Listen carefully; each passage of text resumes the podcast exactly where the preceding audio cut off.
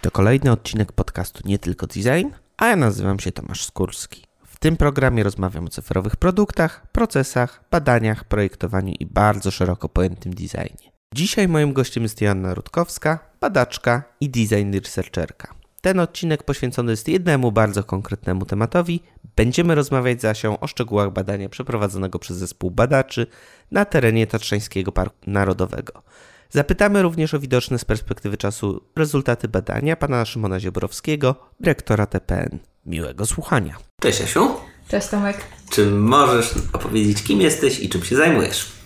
Od dwóch miesięcy noszę nazwisko Rutkowska. Dziękuję. Rutkowska. Specjalnie kazałem... jako Kwiatkowska tak, wcześniej. Tak, tak, tak. Kazałem Ci to powiedzieć, tak, żeby wszyscy tak. wiedzieli, o kogo Ja chodzi. też jeszcze nie mogę się przyzwyczaić. Jestem design researcherem. Jestem też e, doktorantką na Uniwersytecie w Tallinie, w Tallinie gdzie doktoryzuję się w zakresie e, badań na potrzeby projektowania. E, współpracuję z Play już od ponad trzech lat, gdzie realizuję projekty związane z tym, co się dzieje w zakresie świadczenia usług telekomunikacyjnych, a teraz objęłam stanowisko Head of Design Research w Senfino. Mhm. A powiedz mi proszę, czym tak naprawdę się zajmuje design researcher i czy w ogóle w Polsce jest to popularne stanowisko? Bo wydaje mi się, że nie.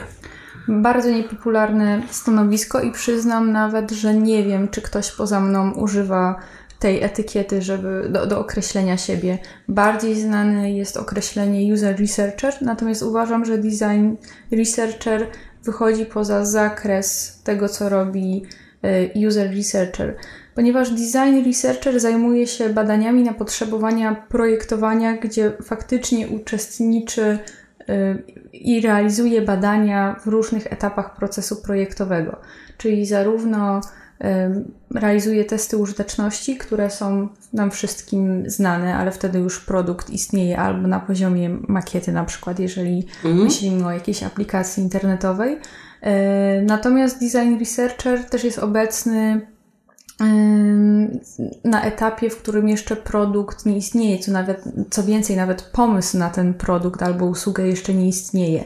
Wtedy design researcher wkracza w świat ludzi i na przykład jeżeli ma do, do eksplorowania temat tego, jak się ludzie odżywiają i, i jak jedzą na co dzień, zbiera jak najwięcej inspiracji, jak to wygląda i w oparciu o, o zachowania, motywacje, patrzy, gdzie jest tak naprawdę jeszcze jakaś przestrzeń, żeby coś zrobić, zaproponować i w ten sposób rodzi się pomysł. Czyli taki user researcher, tyle, że wykonujący też swoje zadania na etapie takim bardziej strategicznym tworzenia produktu. Tak, również, y, ale wychodzi też poza obszar człowieka i poza zainteresowanie człowiekiem, czyli zbiera też inspirację taką materiałową, wizualną na potrzeby projektowania. I często posługuje się przykładem tego, co robi Pixar i przy, przy mm, zajmowaniu się filmem Cars pracownicy Pixara, design researcherzy po prostu przemierzali autostrady Stanów Zjednoczonych, zbierali próbki ziemi po to, żeby e, stworzyć paletę kolorystyczną, która następnie znalazła się w filmie. E, zrobili, robili zdjęcia takim charakterystycznym czy niekonwencjonalnym postaciom i ludziom, których spotykali na drodze, i w ten sposób też zbierali pomysł na stworzenie sylwetek, które były obecne później dalej w bajce. A w Pixar jest chyba w ogóle z tego znany, bo kojarzę też historię, gdzie e, w filmie Finding Nemo, gdzie jest Nemo, a cała ekipa realizująca musiała nauczyć się nurkować, aby lepiej zrozumieć, w jaki sposób działają, funkcjonują ryby i jakie, jakie są doświadczenia związane z wodą. Mhm, tak, tutaj empatia jest słowem kluczem, czyli zrozumienie kontekstu i, i tego, co się dzieje w środowisku, dla którego będziemy później projektować. E, jasne. E, słuchaj, spotkaliśmy się, jak wiesz, tutaj po to, aby opowie- opowiedzieć i porozmawiać o e, projekcie, który realizowaliście dla Tatrzańskiego Parku Narodowego. Mhm. A no właśnie, jaki był cel badania, co robiliście, po co i dlaczego? E, skąd w ogóle się to wzięło? Wiem, że bardzo dużo pytań, więc jeszcze dorzucę jeszcze jedno. Kto Was zaprosił do tego badania? Jak to w ogóle wyszło? Do projektu zostałam zaproszona przez Szymona Ziorowskiego, który jest dyrektorem Tatrzańskiego Parku Narodowego. To zaproszenie pojawiło się po zajęciach, e, które prowadziłam e, na SWPS-ie w Poznaniu w ramach studiów podyplomowych projektowanie usług. Prowadziłam tam zajęcia z badań jakościowych na potrzeby projektowania, a Szymon e, był wtedy słuchaczem i uczestnikiem tych studiów. To był pierwszy rok Pierwszy, pierwsza edycja tego typu studiów. Czyli dwa, trzy lata temu. Tak, 2014 rok. Ja pamiętam, że to były zajęcia w styczniu. E, I Szymon podszedł do mnie po zajęciach i zapytał, czy tego typu działania, które przedstawiałam w ramach e, swoich zajęć, odbywają się i są realizowane na co dzień. W Polsce. Tak, w Polsce. Powiedziałam, że jak najbardziej tak. I stwierdził, że to, co pokazałam, może tak naprawdę on dostrzega potencjał, że dostanie odpowiedź w zakresie problemu, z którym się e, zmaga, a to wyzwanie to konflikty na drodze do Morskiego Oka. E, droga do Morskiego Oka jest jedynym szlakiem w Tatrzańskim Parku Narodowym, który ma wielu użytkowników, bo użytkownikiem tej drogi są turyści, ale wśród tych turystów są klapkowicze, czyli ludzie, którzy trochę z przypadku albo z tego względu, że Morskie Oko to jest taka polska wieża Eiffla, przyjeżdżają, żeby to miejsce zaliczyć. Są też turyści którzy uprawiają turystykę górską, ale w rozumieniu sportu i dla nich ta droga do Morskiego Oka jest... Taką przebieżką. Tak, i de facto dojściem do punktu startowego ich mm, docelowej trasy. Y, są też wozacy i, i konie. No tak, słynne, słynne zdjęcia, awantury. Tak. W sezonie ogórkowym chyba nie ma tygodnia, kiedy nie byłoby jakiejś awantury o konie tak. na, na drodze do tak. Morskiego Bardzo Oka. głośny, medialny temat w całej Polsce. Wszyscy, wszyscy go kojarzymy. Y, są też samochody i tu też ciekawostka.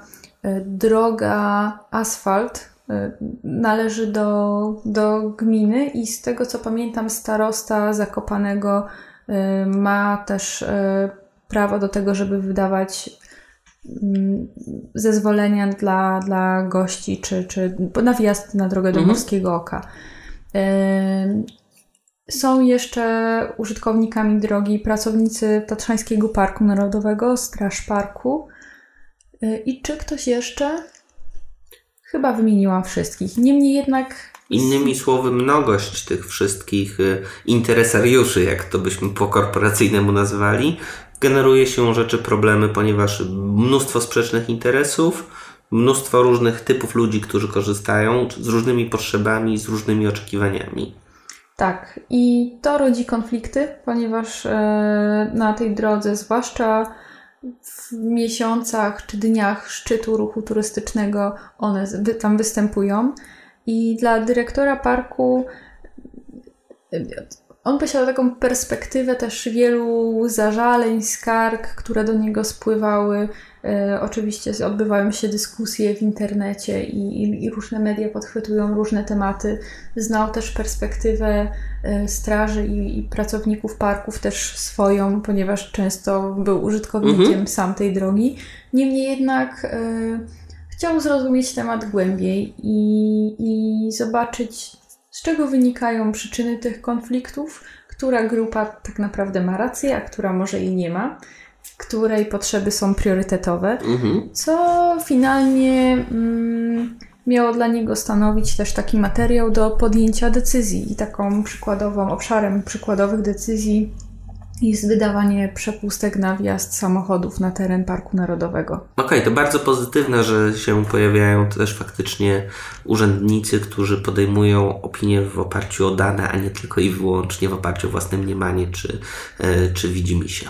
Tak, jak najbardziej. Tu celem było zrozumienie tego, co się dzieje na drodze do Morskiego Oka i jakie są cele i motywacje poszczególnych grup i z czego wynika konflikt. I e, po zrealizowaniu takiego pierwszego wywiadu z Szymonem, bo to było mi potrzebne, żeby zrozumieć, co się dzieje na tej drodze do Morskiego Oka i co jest dziedziną problemu, stwierdziłam, że oczywiście nie jestem w stanie takiego badania przeprowadzić sama, bo to jest jednak badanie w terenie. To jest jednak 9 km drogi, to jest jednak proces e, w ogóle przygotowania się turystów do wyjścia w trasę Czyli badanie jest przeprowadzone na dużym terenie i sama nie dam sobie rady z tym, żeby dobrze zrozumieć przestrzeń. Ile osób realizowało to badanie poza tobą? Zespół razem ze mną liczył 8 osób. W jego skład była Agnieszka Szóstek, Łukasz Szóstek, Marcin Piotrowski, z którymi też współpracowałam w różnych innych i projek- innych projektach. Bardzo dobrze e, się znamy i mieliśmy takie też wyczucie i, i doświadczenie. E, Mieliśmy również wsparcie projektantów z Akademii Sztuk Pięknych w Warszawie, Przemek Pomaski, Magda Rydygier, Dominika Wysogląd, Nina Woroniecka. Ym, Oni wtedy byli, z tego co, do, jeżeli dobrze pamiętam, na ostatnim roku wzornictwa przemysłowego. I byli pewnie studentami Agi wtedy. Tak, tak, tak, tak, tak, tak, tak, tak, zgaduję. Tak.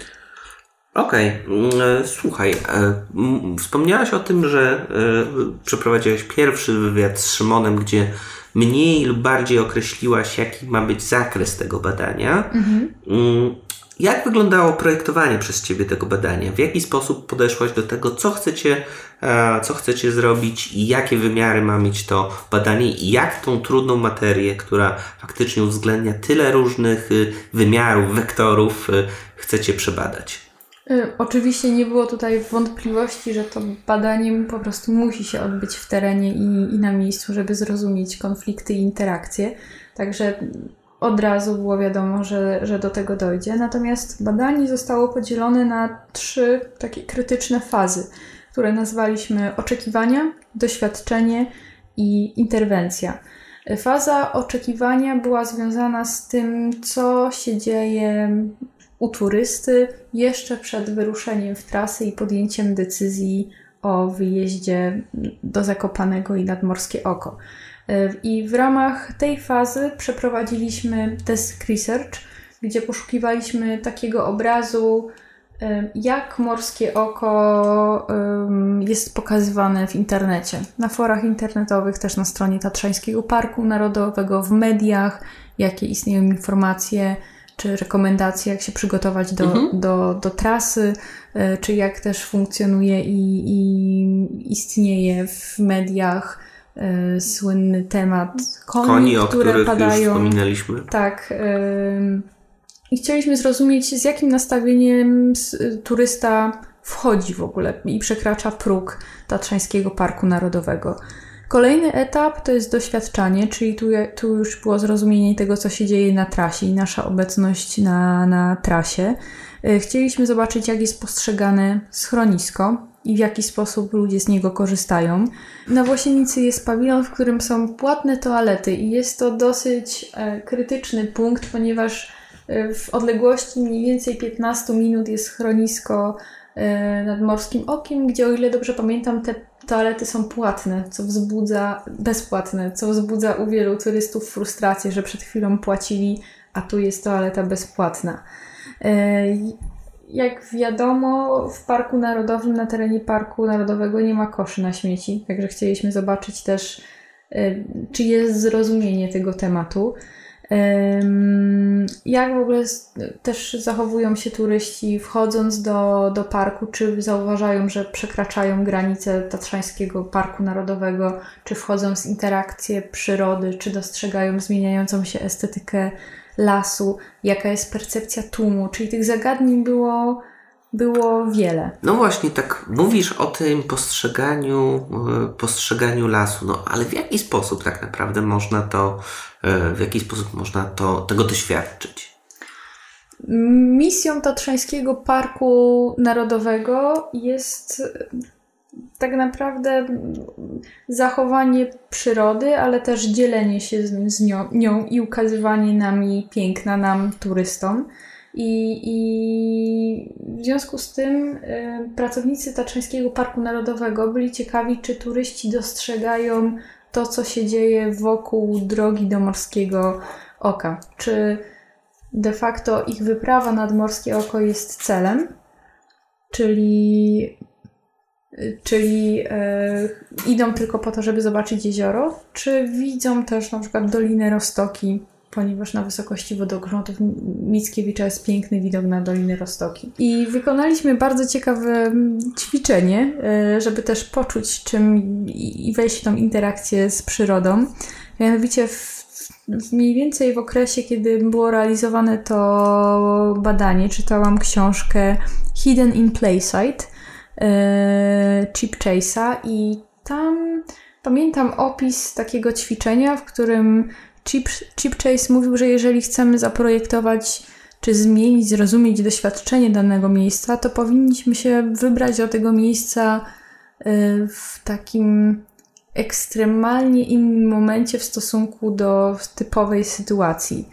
Y, I w związku z tym postanowiliśmy całą grupą przejść drogę do Morskiego Oka o 6 rano w całkowitym milczeniu. Straszna pora. Y, zdaję sobie z tego sprawę i zostałam znienawidzona przez to przez zespół, ponieważ wcześniej rano wyruszyliśmy w trasę, nie mogliśmy ze sobą rozmawiać też szli, nie, nie szliśmy w parach czy jako grupa, tylko w pewnym oddaleniu, po to, żeby faktycznie zostać e, samotnie i wejść w interakcję z przyrodą. I to było niezwykłe doświadczenie, ponieważ odkryliśmy to, czego nie widać w tłumie. I to był na przykład zapach, to była unosząca się mgła, to była łania, która wyszła na drogę, czego nie można doświadczyć, jak jest tłum na miejscu. E, to był śpiew ptaków, to był widok, to był zmieniający się las i jeszcze wiele innych e, elementów, ale to też były negatywne aspekty, jak na przykład jakieś naklejki i wlepki na, na barierkach, które otaczają drogę do Morskiego Oka. Czyli udało nam się przejść przez takie warunki idealne tej drogi do Morskiego Oka i zidentyfikować te elementy, które chcielibyśmy podkreślić i na które chcielibyśmy zwrócić uwagę turystom, którzy idą tą drogą, ale w tłumie. Czy z perspektywy czasu wydaje Ci się, że bylibyście w stanie y, zaprojektować te doświadczenia albo wy wykonać te badania równie dobrze, gdybyście nie przeszli tej, e, tej swojej ścieżki ścieżki śmierci o 6 rano. Myślę, że bardziej wtedy skupilibyśmy się na problemach, które pojawiają się na drodze do Morskiego Oka, a nie na tym, żeby faktycznie y, zbudować przekaz y, i zwrócić uwagę, dążyć do tego, żeby zwrócić uwagę turyście na, na przyrodę i na to, co go otacza. Bo to, o czym mówisz, brzmi jak kapitalny i bardzo ciekawy sposób na lepsze poznanie kontekstu, takie mhm. bardzo, bardzo, bardzo głębokie i e, bardzo interesujące. No dobra, słuchaj, a tak przechodząc do takiego bardziej ordynarnego i, i takiego rzeczywistego, o, bliższego życiu o, tematu, jak w ogóle poza tymi trzema obszarami, o których wspominasz, wyglądało, wyglądało Wasze badanie? Projekt trwał 5 dni i odbywał się w terenie.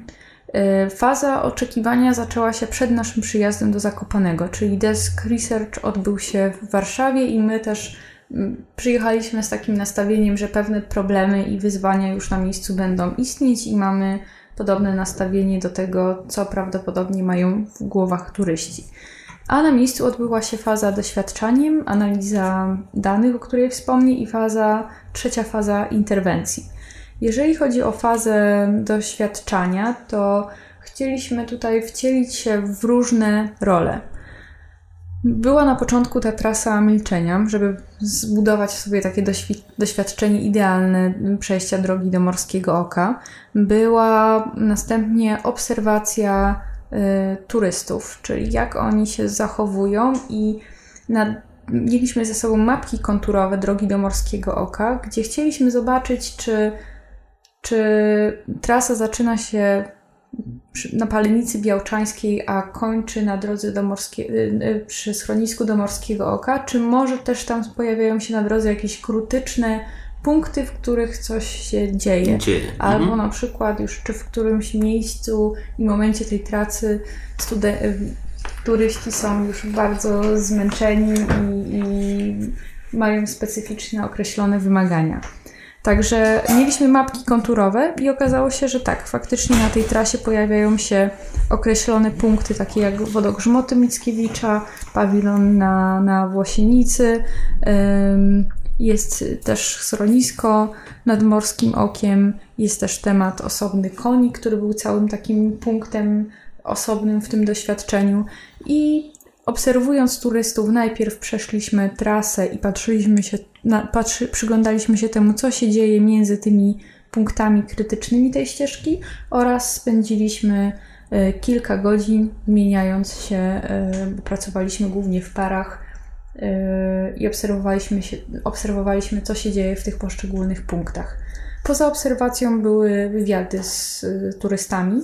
Było to takie podejście partyzanckie, czyli przebywając w danym punkcie, podchodziliśmy do ludzi, którzy akurat odpoczywali, bo był to moment na taką swobodną rozmowę, pomimo że Morskie Oko nie jest um, takim wzniesieniem, tu mam na myśli, nie trzeba się wspinać, żeby dotrzeć do Morskiego Oka, jednak dla wielu turystów to jest wysiłek, także swobodniej nam się rozmawiało siedząc na ławce czy, czy przed schodniskiem nad Morskim Okiem. I Przeprowadzaliśmy wywiad. Na początku trasy na Palenicy Białczańskiej pytaliśmy o oczekiwania, motywacje, cel podróży, tego czego mm, turyści się spodziewają, jak są przygotowani. W trakcie drogi pytaliśmy o ich doświadczenia, tego co widzieli po drodze, doświadczyli, e, jak, jak doświadczyli przyrody, mm, co im się podoba, czy nie, czy mają jakieś wskazówki dotyczące tego, co mogłoby się zmienić na drodze do Morskiego Oka. A już u celu mors Morskiego Oka, no to pytanie w stylu, czy było warto i, i co dalej, i czy wrócą. Mhm.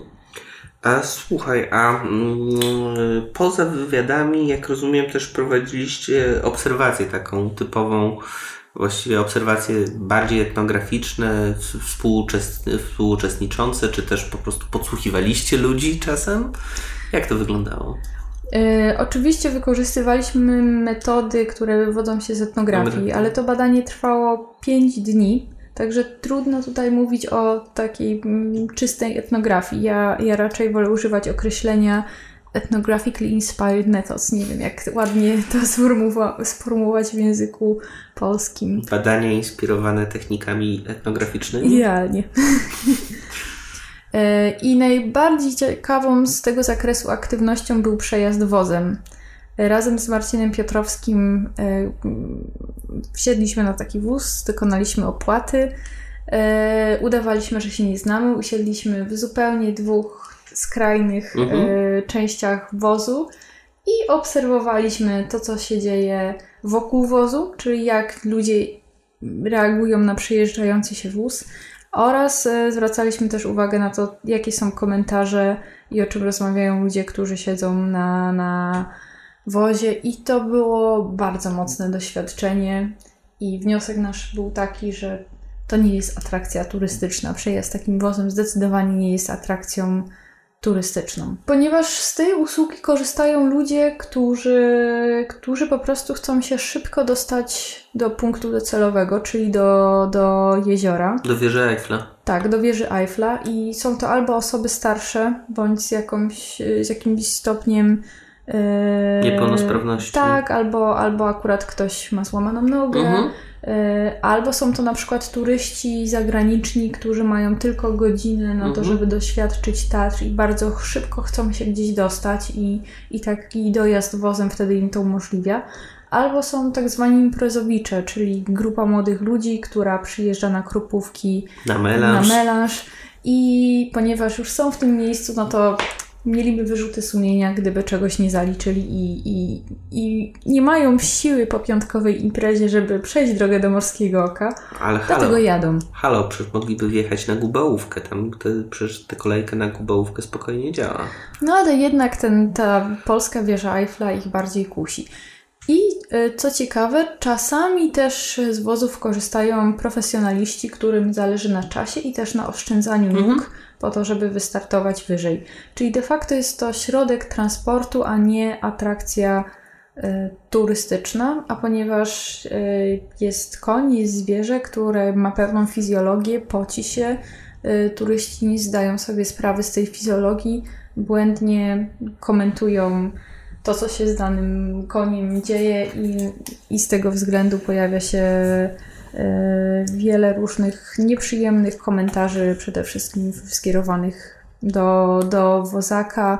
E, turysta jadący na takim wozie jest y, oczerniany przez ludzi, którzy idą wokół takiego mhm. wozu i, i wóz je wyprzedza. Także nie jest to przyjemne doświadczenie. I jest jeszcze jeden element, z którego w ogóle sobie nie zdawałam sprawy. Siedząc na takim wozie ekstremalnie się marznie. marznie. Ale to ekstremalnie. Mimo, że wy to badanie robiliście w czerwcu, czerwcu. kiedy teoretycznie tak. nie powinno być już tak, y, nie powinno być już tak zimno. Tak. Także zdecydowanie przejście tej trasy pieszo jest znacznie ciekawszym doświadczeniem niż jazda wozem. A w czasie, kiedy realizowaliście te badania i e, mieliście te, przeprowadzaliście te wywiady, w jaki sposób klasyfikowaliście, e, klasyfikowaliście waszych rozmówców? Czy, czy mieliście mhm. jakąś konkretną grupę docelową, czy, którą chcieliście przebadać, czy na podstawie desk researchu udało Wam się już y, dokonać jakiejś klasyfikacji podziału ludzi pod względem typów, y, poza imprezowiczami, tak, o których już wspomniałaś? Mhm. Imprezowicze byli już odkryci przez nas na miejscu, natomiast przyjeżdżając do Zakopanego wiedzieliśmy, że na pewno są klapkowicze, profesjonaliści, Y, i też osoby, osoby starsze, ale chcieliśmy też zrozumieć, y, jaki jeszcze typ ludzi pojawia się na, na drodze do Morskiego Oka. I... Których wcześniej nie, po prostu nie zdiagnozowaliście albo o których nie mieliście świadomości, że istnieją. Tak, tak, także rozmawialiśmy ze wszystkimi. Badanie było realizowane w ten sposób, że byliśmy na miejscu 5 dni i na dany cel, mm, na dany dzień mieliśmy cel. E, na początku było to idealne doświadczenie, później obserwacja, później wywiad, i każdego dnia pogłębialiśmy to, co się wydarzyło poprzedniego dnia. Czyli dany dzień też kończył się e, analizą danych, ponieważ najczęściej na trasie do Morskiego Oka, na drodze do Morskiego Oka pracowaliśmy w parach, mhm. czyli był badacz i projektant z ASP. I wieczorem spotykaliśmy się w grupie. Na szczęście czy park, Tatrzański Park Narodowy stworzył nam fenomenalne warunki do realizacji tego projektu, ponieważ mieszkaliśmy yy, w siedzibie wolontariatu, w takim ośrodku przy Palenicy Białczańskim dla wolontariuszy. Także właściwie mieszkaliśmy u stóp yy, wyjścia do, do drogi do Morskiego Oka. Także byliśmy blisko codziennie na, na blisko trasy. I codziennie robiliście co najmniej 18 kilometrów, tak? E, z tym bywało różnie, ponieważ e, pracownicy Tatrzańskiego Parku Narodowego byli bardzo życzliwi i mogliśmy też liczyć na transport. E, bo w momencie, kiedy na przykład para obs prowadziła obserwację w punkcie docelowym, czyli w schronisku do Morskiego Oka, bardziej nam zależało na tym, żeby ta para jak najwięcej czasu spędziła w tym miejscu, niż traciła czas jeszcze na przejście drogi do Morskiego Oka. Także też doświadczyliśmy, co było dla nas atrakcją turystyczną, przyjazdu firmowymi samochodami parku, po terenie parku. E, tak jak mówisz, pod koniec każdego dnia analizowaliście i pogłębialiście wnioski z poprzedniego dnia badawczego. A w jaki sposób wyglądało gromadzenie e, Waszych analiz? W jaki sposób e, e, zbieraliście wnioski i czy realizowaliście jakieś warsztaty dwu, trzy godzinne pod koniec każdego dnia, czy jakichś konkretnych technik używaliście? Głównym instrumentem badawczym były notatki, mhm. czyli, czyli notowaliśmy sobie krótki opis osoby, którą obserwowaliśmy albo z którą rozmawialiśmy i mieliśmy zestaw obserwacji, historię, takie narrację tak naprawdę związaną z zachowaniami, motywacjami tych osób. Um, oczywiście to nie dotyczyło tylko ludzi, ale również przestrzeni i to w jaki sposób ludzie wchodzili w interakcję z daną przestrzenią. Dobrym przykładem są, są rozmo rozmowy przed toaletami. Mhm. Um, oprócz tego robiliśmy też zdjęcia, także to było zbieranie materiału wizualnego. E, projektanci też e, szkicowali pomysły rozwiązań, jeżeli akurat coś przyszło im do głowy i coś, coś ich zainspirowało i, i mieli już jakieś pomysły, co można było zmienić i zaproponować. Jasne, chodzi mi o to, wiesz, tak pod czysto technicznej stronie. Schodzicie z trasy, a bierzecie prysznicę, następnie... Jesteśmy e, padnięci, jest, jesteście, nas nogi, bo- niektórzy mają odciski. Odciski Jesteśmy macie, głodni. macie wszystkiego serdecznie dosyć, natomiast y, y, zrzucacie na jedną wielką stertę wasze notatki i nie podpalacie ich, tylko y, Mieszkaliśmy w miejscu, y, które też sprzyjało pracy grupowej. Mieliśmy swoje pokoje na piętrze, a na parterze znajdowała się sala z dużym stołem, która była do naszej dyspozycji. Mieliśmy ścianę, na której mogliśmy przyklejać zebrane i zgromadzone przez siebie materiały. Także analiza zaczęła się, zaczynała się od tego, że po prostu rozmawialiśmy. Każdy z nas dzielił się swoimi obserwacjami, historiami, śmiesznymi historiami, przerażającymi czasami opowieściami. I to wszystko było zapisywane, y, gromadzone i następnie porządkowane. I do tego wykorzystywaliśmy po prostu Affinity Diagramy, czyli y, grupowaliśmy- się tak, po polsku chyba. Grupowaliśmy obserwacje, a następnie sprawdzaliśmy, czy faktycznie w tych grupach pojawiają się jakieś wyraźne wzorce i daną kategorię nazywaliśmy i w ten sposób ułożyliśmy taką ob- zestaw obserwacji z całej ścieżki, z, całej, z tego, co się dzieje na, na, na drodze do Morskiego Oka. Mhm, ale jak rozumiem, o ile dobrze to zrozumiałem, to co powiedziałeś, a, nie podzieliliście tego na poszczególne elementy trasy, tylko te, te, te, diagramy pokrewieństwa przygotowywaliście jako globalny. Tak, ale finalnie faktycznie pojawiła się kategoryzacja, y, w której wyłoniły się te miejsca, które są charakterystyczne Mhm. dla drogi do Morskiego Oka, czyli to są wodogrzmoty. Tam jest taki przed wodogrzmotami duży plac, na którym znajdują się toalety. Y, To jest też pawilon y, na Włosienicy, przy Włosienicy. To jest też schronisko Morskie Oko. To jest oczywiście punkt wejściowy, czyli kasy, parking, Palenica Białczańska. Czyli wyłoniły się takie cztery ym, punkty, w których faktycznie to życie na tej drodze do Morskiego Oka toczyło się inaczej. I oczywiście było to, co się dzieje między tymi punktami. Z tego co rozmawialiśmy poza anteną, udało Wam się łącznie znaleźć 242 obserwacje i pomysły e, na jakieś rozwiązania, które można e, wprowadzić. E, Tak, finalnie w wyniku kategoryzacji, o której wspomniałam, wyłoniło się 242 obserwacje, z których uważaliśmy, że są istotne dla turystów, dla parku i są to obszary, w których można zacząć działać i pracować i, i w jakiś sposób je zmienić. Bo wśród tych obserwacji były takie elementy pozytywne, jak i negatywne, czyli aspekty, które dobrze wpływają na turystów, sprawdzają się, super funkcjonują i, i po prostu wzmacniajmy je dalej. Ale też znalazły się takie obserwacje negatywne, czyli problemy, wyzwania, obszary, nad którymi warto popra- popracować i one faktycznie mogą mieć następnie wpływ na doświadczenie przejści drogi do Morskiego Oka. I w tym, w tym wszystkim jeszcze były pomysły, których liczba już jest poza tymi 242 obserwacjami. Tych pomysłów. A nie, z tego co pamiętam, to obserwacji było 192, a pomysłów 242. Czyli pomysły ewentualnych rozwiązań, czyli działań, które można byłoby podjąć. ym, A czy, czy to były często takie typowe quick winy, używając slangu, Tak, czy, tak. Czy, czy to były raczej zaawansowane programy za kilkaset tysięcy złotych?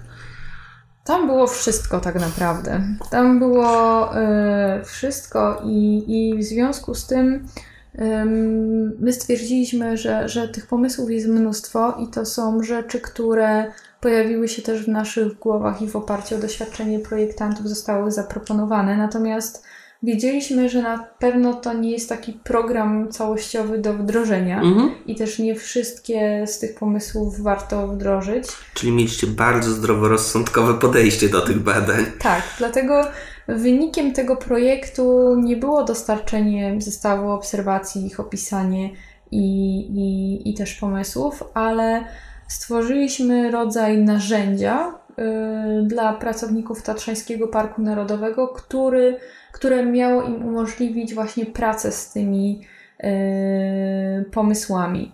I Przeprowadziliśmy na miejscu Tatrzańskiego Parku Narodowego interwencję, prototypowanie dwóch wybranych mhm. pomysłów, po to, żeby pokazać właśnie jak z tymi obserwacjami i pomysłami później pracować, bo to wychodziło oczywiście poza zakres naszych pięciodniowych działań. Zanim przejdziemy do prototypowania, które też jest bardzo ciekawe, bo też o tym rozmawialiśmy poza anteną, a na jakiej podstawie podjęliście decyzję, że wybieracie te dwa konkretne e, pomysły? Bardzo pragmatycznie. E, czyli mieliśmy 5 dni, z czego na prototypowanie 2 dni e, i wybraliśmy takie działania, które wiedzieliśmy, że będziemy mogli sprototypować, czyli wykonać ten prototyp, czyli będzie łatwy do wykonania, łatwy do, do wdrożenia, łatwy do przetestowania i i też e, wybraliśmy temat, który, e, który mm, jest związany z taką najważniejszą obserwacją na drodze do Morskiego Oka. Ta jedna z kluczowych obserwacji dotyczyła tego, jak ludzie się zachowują na drodze do Morskiego Oka, czyli patrzą w asfalt. Mhm. Czyli nie doświadczają przyrody, nie wiedzą za bardzo, gdzie są. Tu mam na myśli odcinek trasy i, i ciągłe zadawanie pytania daleko jeszcze, a ile jeszcze, ile to czasu, ile, ile czyli, jeszcze. Czyli road human interaction, mhm, tak? Tak. Um, Okej, okay. i to był jeden z projektów, a drugi był taki bardziej fekalny, tak? tak, drugi dotyczył toalet. E, czyli fizjologii i też pytań e, typu, czy mam tu korzystać na zapas, e, czy, czy kolejna toaleta jeszcze będzie i, i czy będzie za 30 minut, czy za daleko godzinę. jeszcze, czy nie? Daleko jeszcze, czy jest płatna, czy bezpłatna. I to wzbudzało sporo zamieszania i też powodowało korzystanie czy radzenie sobie z fizjologią poza szlakiem. Bardzo dyplomatycznie to nazywasz. A, dobra, słuchaj, a powiedz mi, a jak, to, jak faktycznie to prototypowanie wyglądało w praktyce? Przede wszystkim mm, najpierw oczywiście ustaliliśmy sobie taki cel tego prototypowania, mhm. Y, czyli wiedzieliśmy, że chcemy stworzyć zestaw znaków poziomych, wykorzystamy asfalt, na który wszyscy patrzą, do tego, żeby y, stał się powierzchnią, która spowoduje, że ludzie oderwą wzrok y, od tego asfaltu i rozejrzą się wokół, bądź będzie też miał napis na asfalcie taki wymiar edukacyjny. Czyli postanowiliśmy stworzyć zestaw e, informacji na asfalcie. W wyniku obserwacji wiedzieliśmy, w których momentach, gdzie są punkty krytyczne, w, gdzie powinna się dana informacja pojawić. Czyli innymi słowy, gdzie jest coś ciekawego do spojrzenia. Tak, czyli na przykład gdzie jest ciekawy widok, albo y, w którym miejscu ludzie już są sfrustrowani, opadają siły i potrzebują motywacji, że naprawdę jeszcze 10 minut dasz radę i, i jesteś blisko. Y, pojawią się takie elementy edukacyjne, czyli wybraliśmy zestaw informacji i miejsca, w których ona powinna się pojawić. Następnie um, pamiętam, że pojechałam z Agą i, i z dziewczynami do Zakopanego, do jakiegoś sklepu papierniczego, żeby kupić materiały. To była po prostu kreda. Mhm. E, kreda dla dzieci, taka w pudełku kolorowa. To był karton, który miał służyć nam do stworzenia takich wzorników do odrysowywania. Mhm. Był nożyk i były flamastry. I to właściwie Czyli wszystko. znowuż partyzantka pełną tak, gębą. partyzantka pełną gębą i jak najniższe koszty i ważna rzecz, niska ingerencja w środowisko naturalne, czyli wiedzieliśmy, że jeden deszcz wyczyści no, wszystko. Kreda jest dość ekologiczna. Tak. I, I zabraliśmy się do działania. I tu też otrzymaliśmy wsparcie od pracowników e, Tatrzańskiego Parku Narodowego, którzy zapewnili nam transport, no bo jednak wykonanie rysunku w określonym punkcie wymagało dotarcia w to miejsce, wykonania pracy w danym miejscu i przemieszczenie się do, do, mhm. do danego punktu. Także też trwało to kilka godzin. Zależało nam na tym, żeby pracę rozpocząć wcześniej rano, żeby zobaczyć, jaki jest efekt działania tych prototypów na mhm. ludzi, którzy dopiero w, będą wchodzić na dro drogę do Morskiego Oka. W związku z czym zależało nam na tym, żeby wykonać prototypy, następnie ponownie podzielić się w pary, żeby w danym miejscu były obecne osoby, które będą obserwować reakcje ludzi. W konkretnym miejscu wykonania prototypów. Tak, co więcej, też pracownicy Tatrzańskiego Parku Narodowego yy, oczywiście posiadają wiedzę merytoryczną i w momencie, jak rysowaliśmy panoramę. Yy... To, to byli w stanie stwierdzić, że to są rysy, a to nie tak, są rysy. Tak, i powiedzieć nam faktycznie, które szczyty jaką noszą nazwę, żeby nie było też takich pomyłek na poziomie merytorycznym. Mhm. Yy, I tak odbyło się prototypowanie yy, informacji na asfalcie i następnie cały etap obserwacji. Robiliśmy zdjęcia reakcji ludzi, rozmawialiśmy też z nimi. Poza, poza napisami na, na asfalcie jeszcze był projekt toalet. Y, I tutaj pojawiła się na toaletach po prostu informacja typu kiedy będą kolejne toalety i dzięki temu dana osoba mogła podjąć decyzję, czy zatrzymuje czy już, się tutaj, czy jeszcze nie. Czy, jeszcze, czy dalej. Y, była informacja taka, która też miała stawiać te toalety w pozytywnym świetle, czyli podkreślać, że one są ekologiczne, że jest tam czysto. Była też informacja, która mówiła, że w środku jest taki pojemnik na wyrzucenie peta, mhm. E, ponieważ na... Papierosów. Tak. Mhm. Chociaż na terenie Tatrzańskiego Parku Narodowego nie wolno palić, jest zakaz, ale jeżeli już ktoś coś zrobi, to że mhm. jest tam miejsce na to, żeby tego peta wyrzucić. Hmm. A w jaki sposób testowaliście wasze prototypy? Również w terenie, czyli yy, powstały napisy na drodze do Morskiego Oka. Podzieliliśmy się na pary i dana para stała w miejscu, obserwowała to, co się dzieje w miejscu, gdzie dany szkic jest i patrzyliśmy na reakcję ludzi. I na przykład w miejscu, gdzie była panorama Tatr i było można zobaczyć rysy, ludzie faktycznie zatrzymywali się, czyli gołym okiem było widać efekt tego, że że to zadziałało. Co więcej, robili sobie bardzo takie sympatyczne zdjęcia, czyli nie robili sobie nawet zdjęcia rzeczywistej panoramy, ale zdjęcia z tą panoramą na asfalcie. I, I na przykład był pan, który wyrażał swoją satysfakcję i zadowolenie, że zdobył rysy. Wprawdzie te namalowane kredą, mhm. ale niemniej jednak była, było fajne zdjęcie. Czyli powstały też takie obiekty, i, i ludzie wykorzystywali szkice w sposób nieprzewidziany przez nas, chociażby jako powód do tego, żeby sobie zrobić zdjęcie nie z widokiem, ale właśnie z tym szkicem.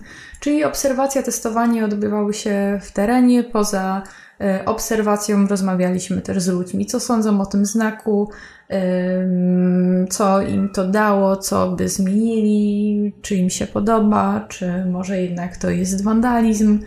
Czyli była taka rozmowa, ale bardziej nam zależało na tym, żeby poznać i zaobserwować zachowania. Mhm. A ile zrobiliście podejść do, prototy do prototypowania? Czy to była jedna iteracja, czy to były dwie, trzy, cztery? To była jedna iteracja ze względu na czas. Ale mm, projekt był kontynuowany, czyli w momencie, gdy wyjechaliśmy z Morskiego Oka, była krótka przerwa i dwie osoby z zespołu projektowego, Nina Woroniecka i Przemek Pomaski, wrócili nad Morskie Oko aż na trzy tygodnie. Wow. I przez te trzy tygodnie zajmowali się tylko e, realizacją kolejnych iteracji e, napisów na, na asfalcie oraz napisów na toaletach. Wow, super. Czyli tak. innymi słowy z tego, z, z tego projektu e, i badania, które miało zdiagnozować problemy, doszło do faktycznej realizacji projektu już służącego faktycznej, realnej, konkretnej zmianie. Tak, jak najbardziej. To dla nas też było duże zaskoczenie, ponieważ tak jak opowiadałam o sposobie, w jaki zostały wybrane te dwa pomysły do prototypowania, to był w dużej mierze może nie przypadek, ale mimo wszystko wybór ze względu na no, skrajna racjonalizacja. prostotę mhm. tak, i możliwości realizacji w tak krótkim czasie, a to przerodziło się w projekt i, i studenci odbyli trzytygodniowe praktyki. Było to dla nich niesamowicie satysfakcjonujące, że faktycznie mogą też działać w terenie i, i testować materiał, formę i doprowadzić do, do tego, żeby stworzyć taki product blueprint, tak to roboczo mhm. y, określę, czyli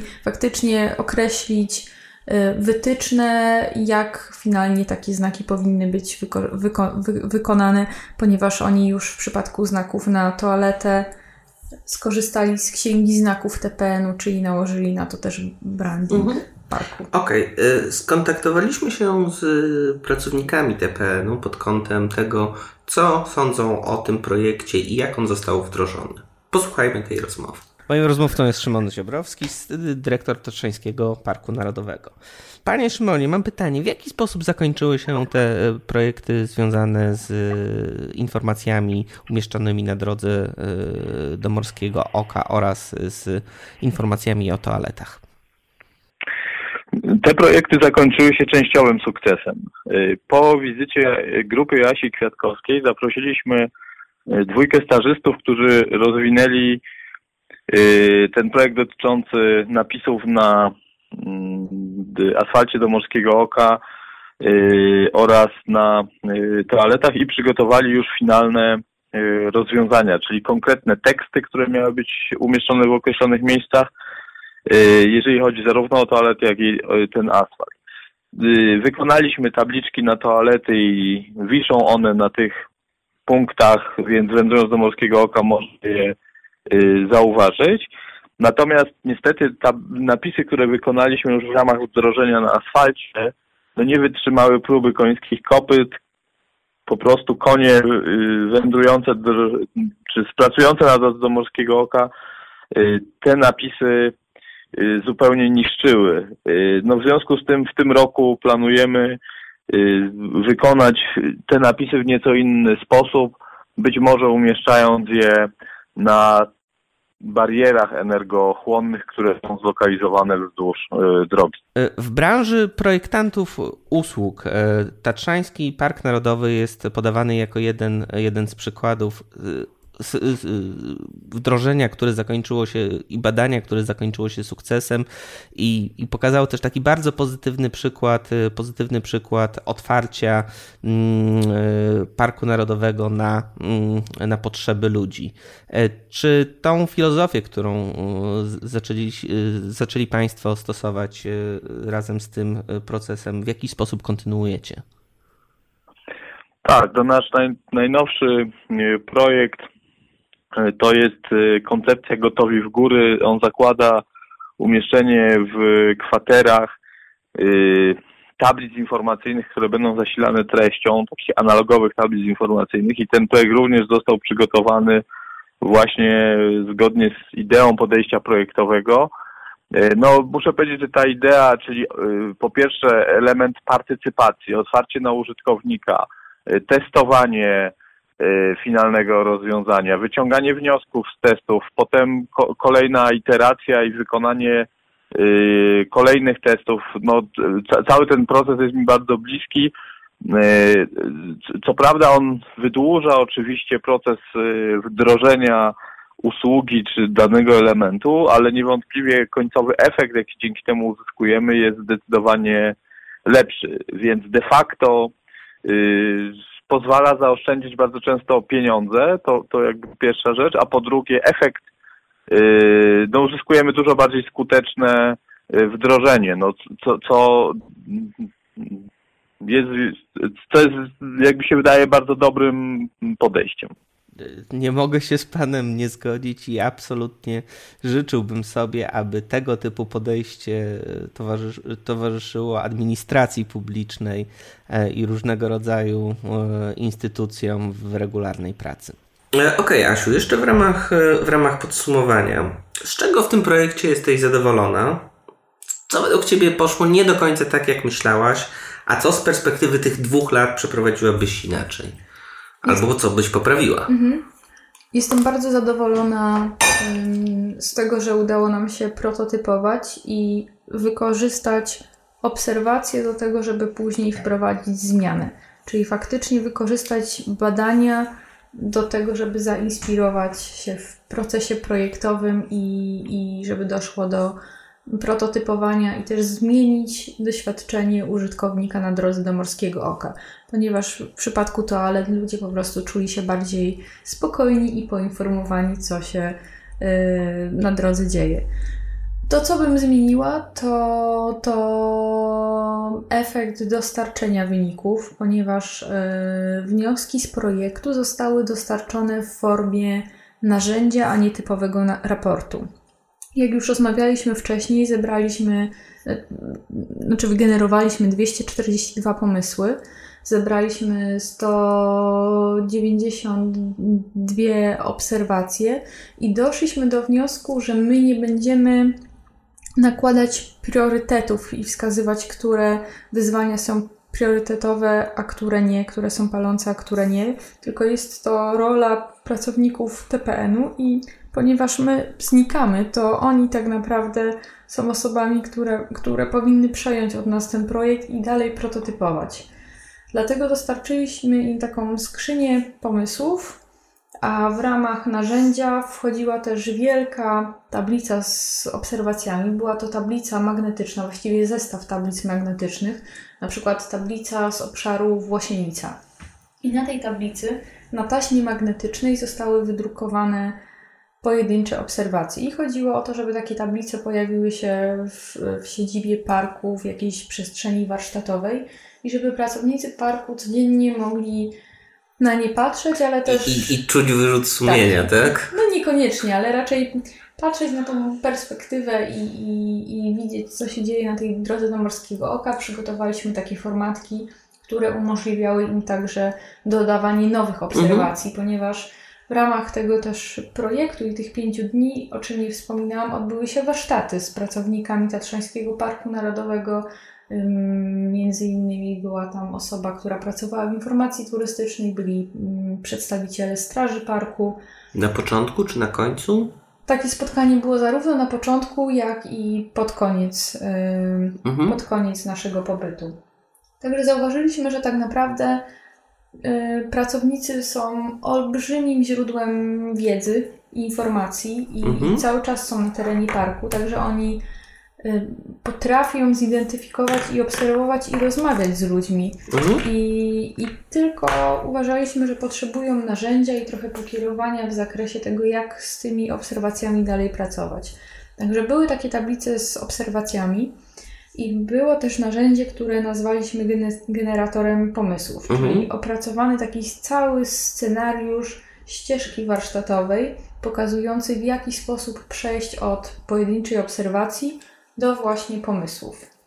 I ostatnim elementem tego narzędzia projektowego było, było takie ćwiczenie, które nazwaliśmy y, czwór polówką, mhm. czyli, y, czyli wskazywanie, który pomysł ma na przykład mały wpływ na to, co się dzieje w parku, a który duży wpływ na to doświadczenie turysty, czyli w parku tylko na drodze do Morskiego Oka i które jest proste do wdrożenia albo trudne do wdrożenia. Ale z tego, z tego co mówisz, każdy z tych pomysłów yy, brzmi jak bardziej dostosowany do potrzeb, yy, potrzeb TPN-u niż taki typowy klasyczny raport.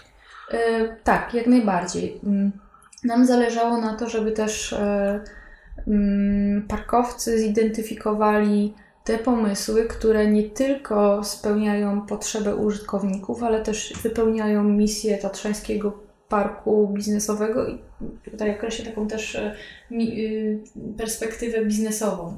Dlatego my nie chcieliśmy budować holistycznego doświadczenia mhm. na drodze do Morskiego Oka, tylko Zakładaliśmy, że w takiej ścieżce warsztatowej pracownicy parku będą e, dzięki swojej wiedzy i też celom organizacji nałożyć na to, co my zaobserwowaliśmy. Swoją wiedzę, swoją doświadczenie wiedzę, i cele tak, biznesowe. I wybrać elementy do prototypowania po to, żeby zmieniać zachowanie na drodze do Morskiego Oka. No dobra, to jeszcze od tego pytania nie uciekniemy. A co byś zrobiła z perspektywy tego czasu lepiej?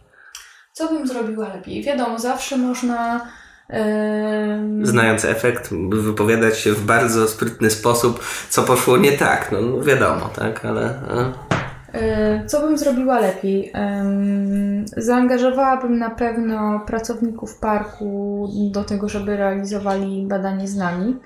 E, I na pewno bym wprowadziła do realizacji badania metody, które zaangażowałyby bardziej turystów i, i faktycznie e, użytkowników tej drogi. Przykładem takiej metody może być robienie zdjęć przez turystów. Moglibyśmy rozdać na przykład aparaty jednorazowe mhm. i poprosić ludzi, żeby nam robili zdjęcia miejsc, które zwracają ich uwagę, ponieważ są piękne, zjawiskowe albo które ich rażą. Czyli wykorzystując proste środki i sposoby jeszcze zebrać więcej informacji, poznać tą perspektywę turysty nie na takim poziomie, poziomie deklaratywnym czy obserwacji, ale jeszcze zejście poziom niżej. Na taki bardziej fizyczny tak naprawdę tak. poziom. Ja to naukowo nazywam takim poziomem wiedzy nieuświadomionej, mhm. czyli to, co ludzie widzą, nawet znaczy, czują. co czują, o czym też może marzą, czego oczekują, a nie są w stanie zwerbalizować. Także my trochę nie dotknęliśmy tego, yy, tego poziomu, a właściwie połączenie, dotarcie do tych poziomów deklaratywnego, takiej wiedzy, którą można zaobserwować i tego poziomu wiedzy nieuświadomionej, to jesteśmy de facto w stanie opisać yy, i zrozumieć pełny zakres doświadczeń ludzi. Zastanawiałem się jeszcze tak przez sporą część naszej rozmowy, jak właściwie można nazwać y, to, co robiliście. Czy wy badaliście usługę, czy wy badaliście proces, czy wy badaliście doświadczenia?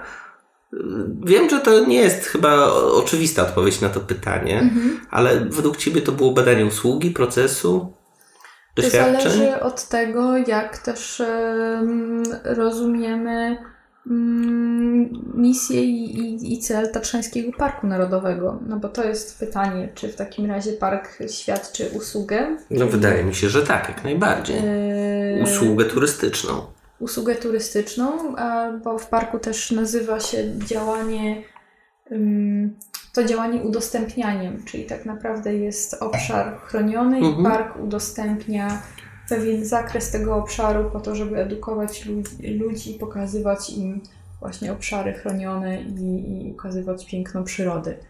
Czyli to też jest y, trochę badanie wtedy pewnego procesu i zakresu działalności Tatrzańskiego Parku Narodowego. Okej, okay. czyli chyba usługa jednak. Chyba usługa. Chyba usługa. Tak. tak. I tym optymistycznym akcentem bardzo Ci dziękuję. Bardzo dziękuję za zaproszenie. Dzięki wielkie. I to już wszystko na dzisiaj. Notatki z rozmowy oraz jej transkrypcja dostępne są na stronie nietylko.design ukośnik 010. Do usłyszenia.